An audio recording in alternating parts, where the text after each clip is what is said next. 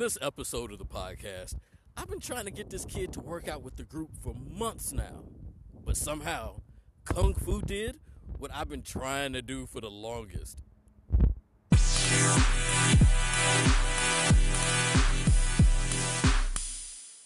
So I run an after school program. One thing that I noticed among like even for myself and other other coordinators, other directors who run similar after school programs is a lot of times we get so caught up in structure. Like everything every moment of every day has to be structured. Like they have the kids have to be doing something of every single day. But sometimes like the best parts, the best moments of your program sometimes are like real spontaneous.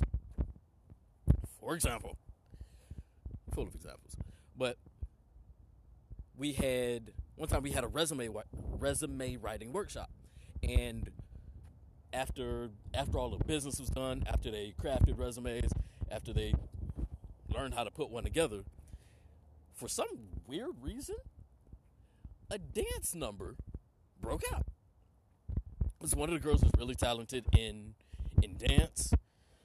She just started choreographing like her own her own number, her own musical number and the rest of the kids just followed suit.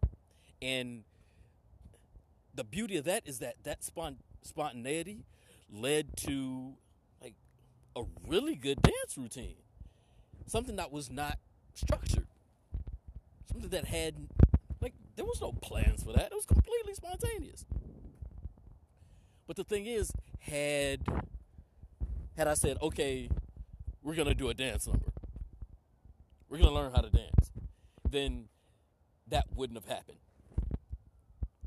So sometimes when when things are spontaneous, when it's led by the group or spurred on by the group, by the kids, then it comes out so much better. But the key is sometimes to allow them or for them to want to do it. Like they have to want to to learn how to dance. Sometimes you can like kind of trick them. But if they're not motivated to do it, it's really hard to put a task in front of them, put a responsibility in front of them, and say, do it.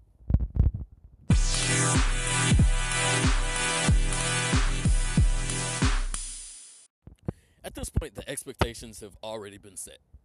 Every single Thursday, we're going to work out. Every single Thursday, we have group workouts, whether it be I mean, whether we're doing calisthenics, whether we're weightlifting, whether we're running, like we can be doing a, variety of things. But sometimes when you, like I said before, when you make them do it, when it's mandated or at least strongly encouraged, and it's like, uh, they're making me do something else. Mom and dad is making me do something else. But like I said, the beauty comes when it's spurred on by them when it's their idea, and sometimes you can kind of trick them to do it. But this time, like, was completely unplanned, unspurred. Like, it just kind of manifested by itself. We had a like we were doing doing workouts or getting ready to do a workout, and the kids were unmotivated, like completely against it. And I said, like I'm trying to explain the benefits of working out. Like it makes your heart stronger, you live longer, you look better, um, like all that other stuff. But it just wasn't happening. wasn't going for it at all. But somehow, like they were really into the guys, especially, actually the guys exclusively, were really into fighting. And I'm not talking like fist fighting or boxing or anything like that. It was fighting in the form of like reenacting video games. And it wasn't violent at all. There was very little, um, very little combat, very little touching. It was kind of like, like almost like Mortal Kombat like, where you just kind of pretend like you're, um, like you're shooting a force at somebody, and then they that force allows somebody to react or fly into fly back a couple feet. It was kind of like that. So there was no uh, no physical touch involved, or very little physical touch involved. But from that from that fighting, one of the kids was like, one of the kids was really he admired the knowledge of of his uh, of his opponent, and in his mind he he attached the title of sensei to his opponent.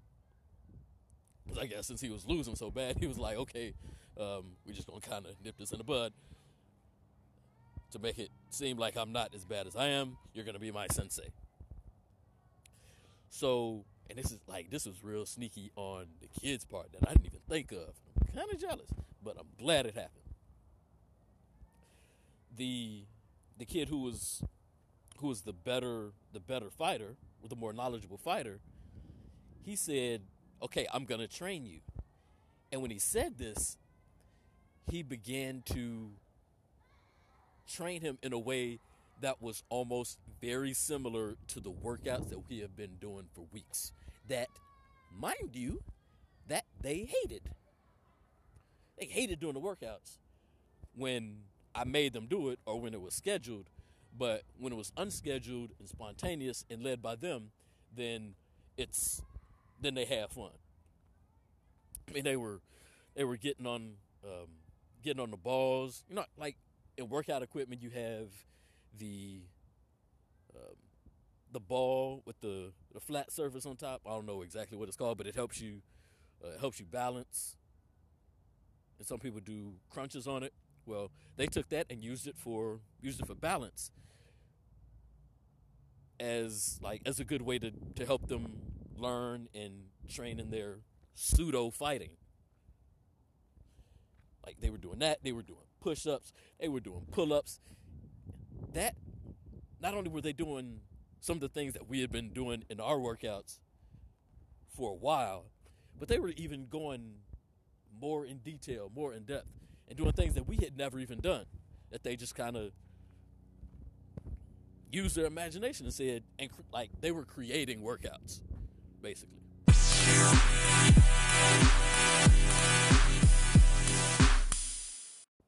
I'm telling you, I love my job because every single day there's always a light bulb that goes off. And you can visibly see it on the kids' faces when they learn a new concept or, yeah, when they learn anything. You just see the eyes light up like, oh.